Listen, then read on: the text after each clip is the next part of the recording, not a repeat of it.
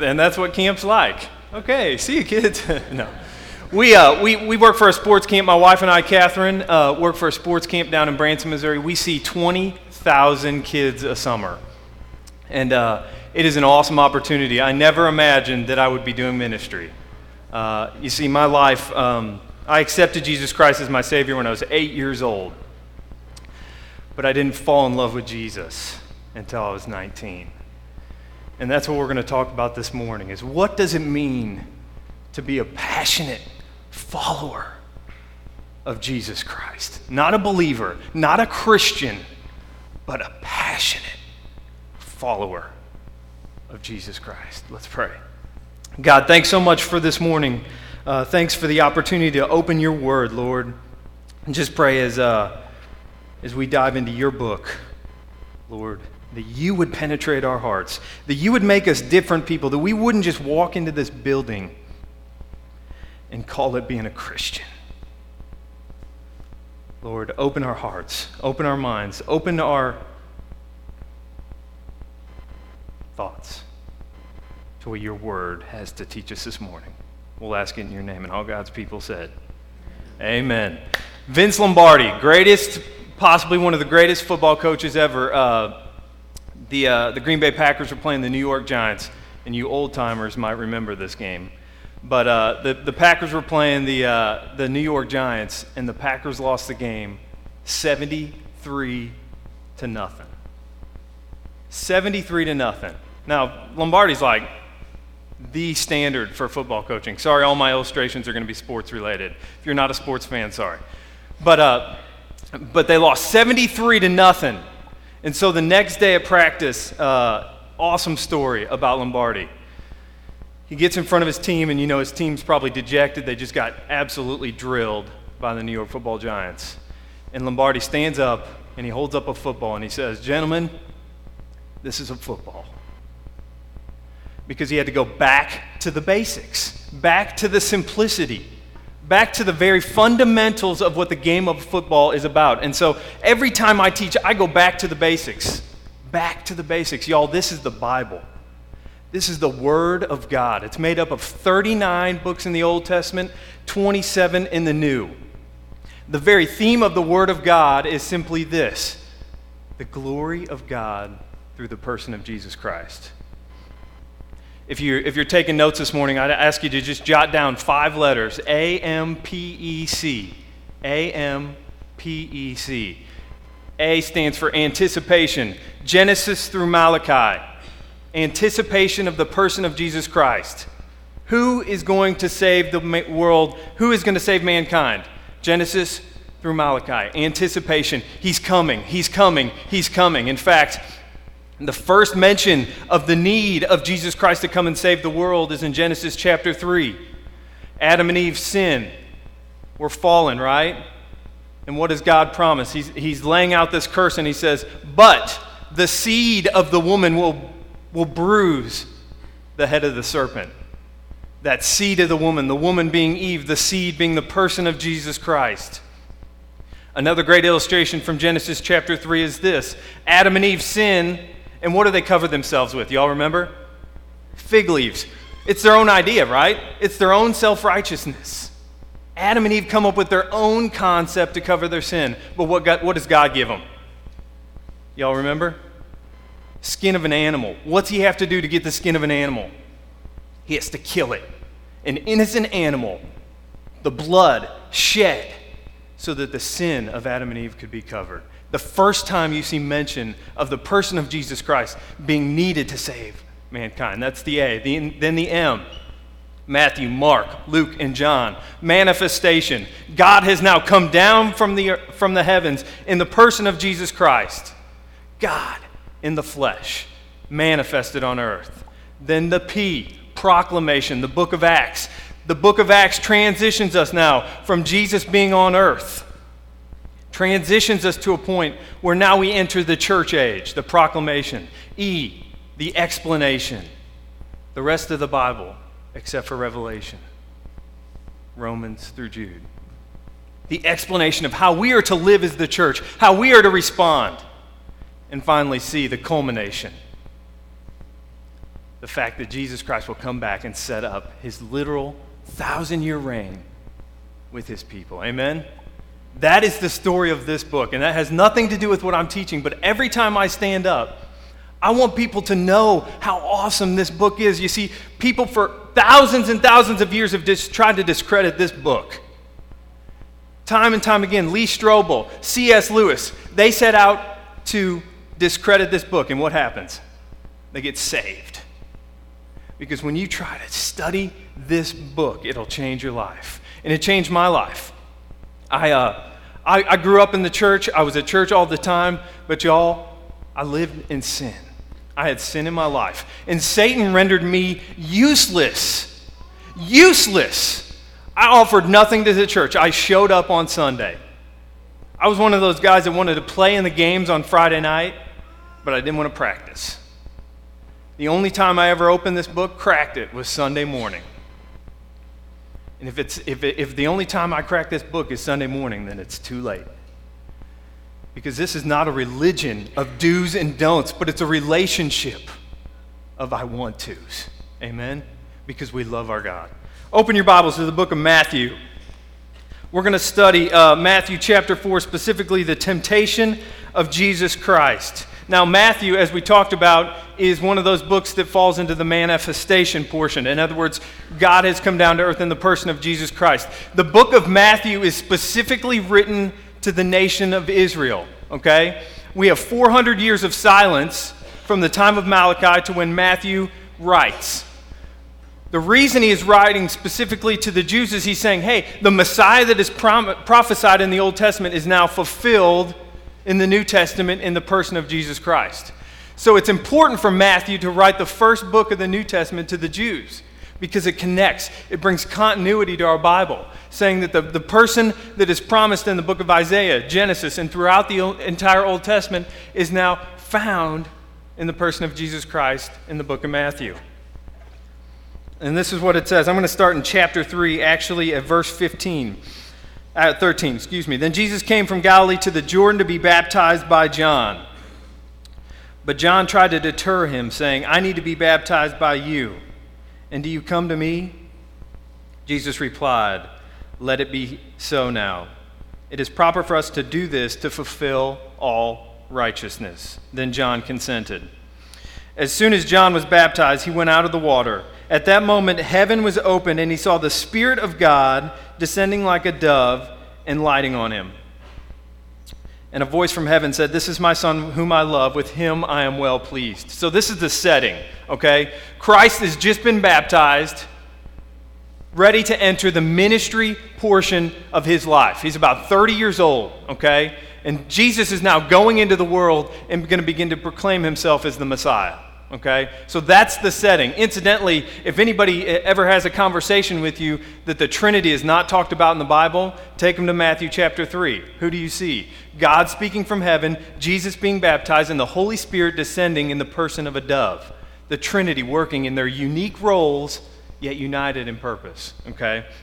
Matthew chapter 4 starts this way. Then Jesus was led by the Spirit into the desert to be tempted by the devil. Okay, I already have a problem with this passage because I taught it so many times the wrong way as a kid. Listen to this. Then Jesus was led by who? The Spirit. Now, in my mind, every time I used to, to think about that passage, who was leading Jesus into the, the desert? Satan, right? In my mind, it's always, no, Satan took Jesus into the desert. But no, it says specifically in the Word of God that Jesus was led by the Spirit into the desert to be tempted by the devil. So I, I, started studying this passage. I went, okay, I got to deal with that now. I can't just pass over that. And so I went and I flipped my Bible, and if you'd flip with me to the right to chapter Hebrews chapter 4, it's going to explain why. Because at first, at first glance, at first reading, that doesn't make sense to me. But if I flip over to Hebrews chapter 4 and I look at verse 15, it says, For we do not have a high priest who is unable to sympathize with our weaknesses, but we have one who has been tempted in every way, just as we are, yet was without sin. Let us then approach the throne of grace with confidence, so that we may receive mercy and grace to help us in our time of need. So we have a great high priest that understands what we've been through. So Jesus had to go be tempted because he loved us. And he wanted to be able to say that when I went through struggles, when somebody in my family dies, when, uh, I, when I talk to people dealing with pornography or whatever it is, he wants to be able to say, you know what? I was there. I went through it too. I know what you're feeling. Back to the book of Matthew. Should have marked it better. So Jesus is led by the Holy Spirit into the te- desert to be tempted by the devil so that he might have an understanding of what you and I go through. And it says this After fasting 40 days and 40 nights, he was hungry. The tempter came to him and said, If you are the Son of God, tell these stones to become bread. Jesus answered, It is written, Man does not live on bread alone, but on every word that comes from the mouth of God. Now, notice something about Satan here. Jesus has been doing what? Fasting, right? 40 days and 40 nights. What are you and I going to do if we've been fasting 40 days? I'm going to Chick fil A, sweet tea. That's what I, you know, I mean, I'm going to hit some, some major food, right? But Satan comes after Jesus right where he is what? The weakest. You notice that? Jesus is so hungry, 40 days and 40 nights in the desert. He didn't come, Satan didn't come after him with lust. He didn't come after him with gossip. He comes after him with the very place he's the weakest. And how does Jesus respond? Notice that? It is written. The Word of God. He is prepared. Now, do you think he just flipped his Bible open and said, No, Satan, let me show you where I found this? No, it's in his heart. It's in his mind. He's got it memorized because he knows that when we, when we face temptation, y'all, when we're facing the things in our world that make us fall and make us struggle and render us useless for the gospel of Jesus Christ, if we have the Word of God in our heart, we're going to be prepared. The full armor of God, right? We talk about in Ephesians chapter 6. There is one offensive piece of armor. What is it? The sword, the Word of God. It's the one offensive piece that we have in our armor. So Jesus responds with the Word of God. Now, check this second temptation out. The first temptation, if you'll notice, I just want you to make a note, is to deal with Jesus' physical appetite. Okay? He's hungry. Physical appetite. Every temptation falls under three types of temptation in the Bible physical appetite, personal gain, and power and glory. I'll say them again if you're taking notes. Physical appetite, personal gain, and power and glory. Every temptation known to man falls under those three things.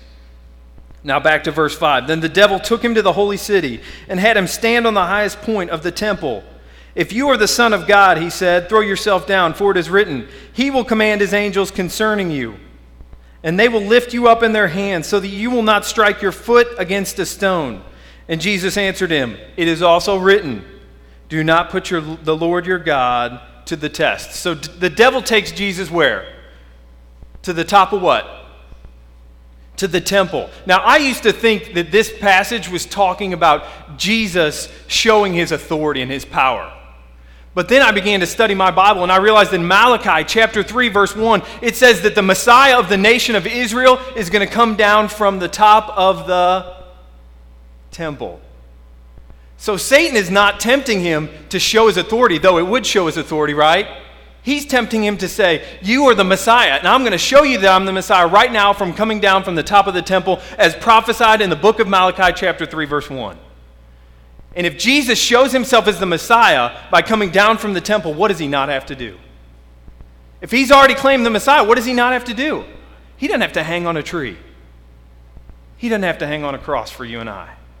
But he knows. He knows it's not God's time yet. That's not what God had planned. Notice how Satan tempts him this time, though. What does Satan use this time? He uses the scriptures to tempt Jesus. But notice, he tempts him this way. He says, He will command His angels concerning you, for they will lift you up in their hands. But convenient for Satan, he leaves out five words. He's quoting the Psalms, 119, verses 11 and 12, and he leaves out five words. It should read, He will command His angels concerning you to guard you in all your ways. In other words, that the angels will protect you, Jesus, when you are within the will of God. But Satan conveniently craftily tweaks the scriptures. And does he do that today? Absolutely. Absolutely. So, the second temptation, personal gain. The first one was physical appetite. He was tempted to change the bread into, or uh, the, the stones into bread.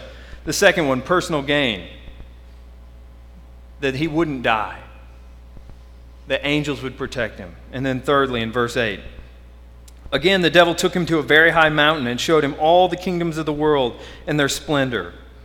All this I will give you, he said, if you will bow down and worship me. Jesus said to him, Away from me, Satan, for it is written, Worship the Lord your God and serve him only. Then the devil left him, and angels came and attended him. So the devil takes him to the highest mountain. Now, Scripture talks about the devil, and it calls him the prince of the power of the air, that he is the ruler of the world. At this point, the world that we live on is the dominion of Satan. But we know the end of the story. We know the culmination that Jesus Christ will come back and take his people and will rule the world for a literal 1,000 years. But Satan takes him to this high mountaintop and he says, All this can be yours. You can have all the world. You can rule the world. Now, is Jesus going to rule the world? Yes. Is it his time? Yet. No. Will we know when it's his time? Yeah, you better believe it. He's going to come down with power, with might. He's going to come back for his people. But it's not his time. It's not the time that God has appointed yet for Jesus to rule the world. So Satan is tempting me. Again, he's saying, hey, you can have all the world right now. You can be called the Messiah of the world right now. The temptation, again, is that he would not have to die. He'd already rule the world, but it's not God's time yet. Power and glory is that third temptation, that he could have all the kingdoms of the world. Now, I went back and I continued to study this because I went, now, how is Jesus tempted in every way that you and I are? Those are the three temptations that are outlined. Now, watch this. Flip in your Bible to Genesis chapter 3. This is so cool. The Bible is so unified in purpose and content. Physical appetite. Jesus is tempted to turn the stones into what? Eve is tempted with what? The apple. Physical appetite, okay? Eve and Jesus. We're going to see the parallel here. Physical appetite, the apple and the bread. Second, personal gain that Jesus would not die when he jumped off the temple, right? That the angels would protect him. And what does Satan say when, it, uh, when, when Eve says, Hey, you, you know, I'm not supposed to eat this apple? He says, You will not surely die, right? You will not surely die. Are you sure that's what God said? Personal gain. And finally, power and glory. Jesus is tempted with all the kingdoms of the earth. Eve is, says, or Satan says to Eve, he says, You will be like God, knowing good and evil. You will be like God, ruling all the kingdoms of the world, Jesus. You will be like God, knowing good and evil, Eve. The three temptations that we see in the Garden of Eden, the three temptations known to mankind, are the three temptations that Jesus Christ goes through for us. And I think it's such a good picture. You know, he didn't have to go through those temptations. Theologically, there's not any great importance for him to go through those temptations. Y'all know why I think he went through those temptations? Because he loves us. And he wants us to know that when we go through hard things in life, when we hit the very bottom, that he can be there with his arm around us. And he can say, You know what, Chad? I was there. I was there when you hit rock bottom. I know what that felt like. I know what it felt like to be at the very low point of your life. And y'all, I, I, see thousands of kids every summer. At my camp alone, we see 4,000 kids.